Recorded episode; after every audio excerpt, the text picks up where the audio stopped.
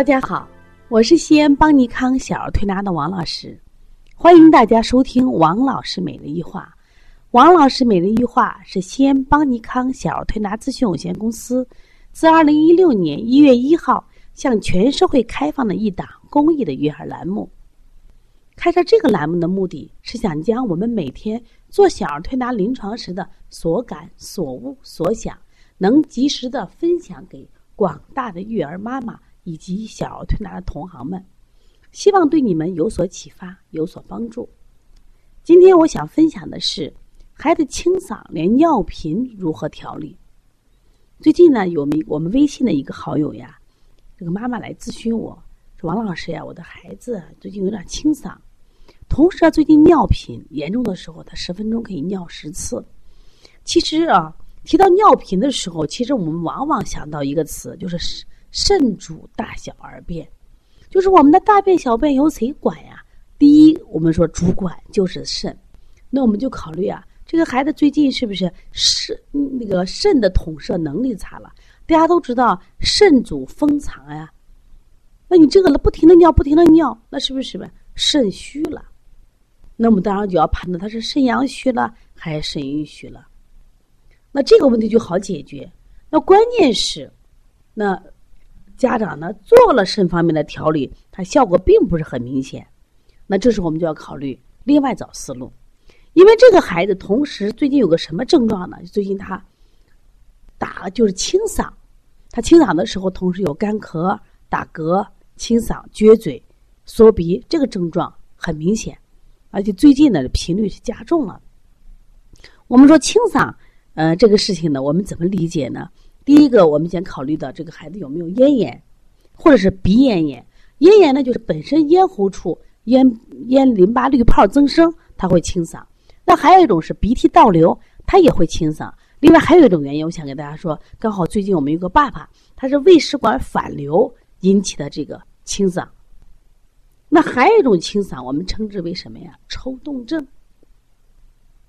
那么抽动症当然跟这些咽炎呀、鼻咽炎呀，包括胃食管反流引起的这种咽炎，它治疗方法是不一样的。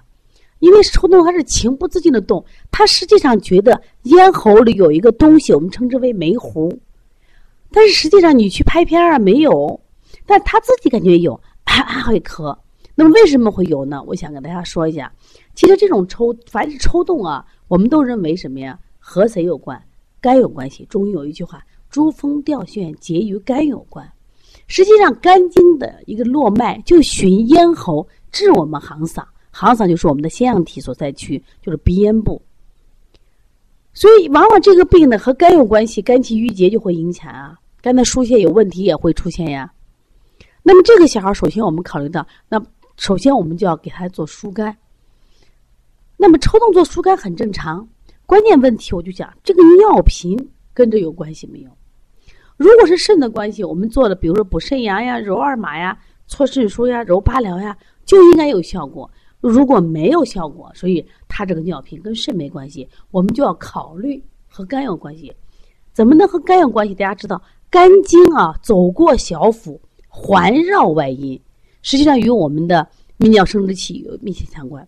大家知道，比如说我们经常喜欢小孩疝气、竅膜积液，包括我们有一种。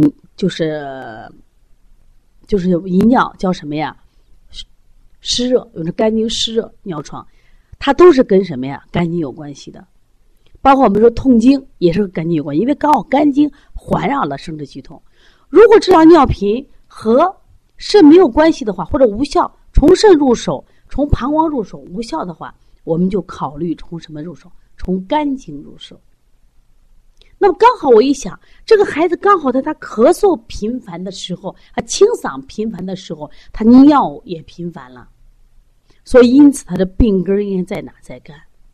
那我今天为什么分享这个呢？因为很多人一说尿尿尿都考虑谁呀？都考虑肾去了。那么至少这个病，我们从肝入手，我们可以加强一些补肾的手法。那么因此呢，我们往往用这种疏肝健脾止痉的。方法，我或者给妈妈推荐一个手法。除了我们正常的，比如说清肺平肝呀、太冲行间呀，那我会加个手法是什么呀？我说下腹沟，下腹沟，我说下腹沟刚好是我们什么呀？就是我们这个肝经血经的地方。我说你给他按揉一下。为什么要这样做呢？我说这个地方就可能有郁结了，肝气郁结，因为肝这个脏器容易郁结的很。如果它疏通了，我说他尿床好了，他的清嗓也会好了。但是呢，既然提到了抽动症，我想多说几句啊。实际上，抽动症这个病啊，跟家庭的这个管理太重要了。其实我们最近接了这种孩子太多了，抽动多动。所以说，从今年开始，我们邦尼康在调理这种疾病的时候，我们也加入了啊新的心理疗法，叫香庭疗法。我们也在不断的积累相关的经验，每天也在记录，每天也在写。就是当然，这也是全国我们是首家。就是我们把小儿推拿和心理疗法相结合，为什么这样做呢？实际上，我们的想法很简单，因为这个病它来自于情志，这是它的根儿啊。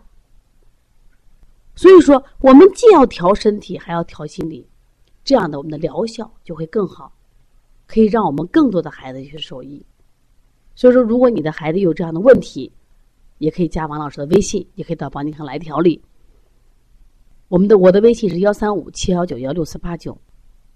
如果你还想咨询邦尼康相关的小儿推拿基础班、小儿推拿辩证提高班以及开店班和讲师班，因为我们在十二月将举行一场，就是网络直播加录播的小儿讲师班。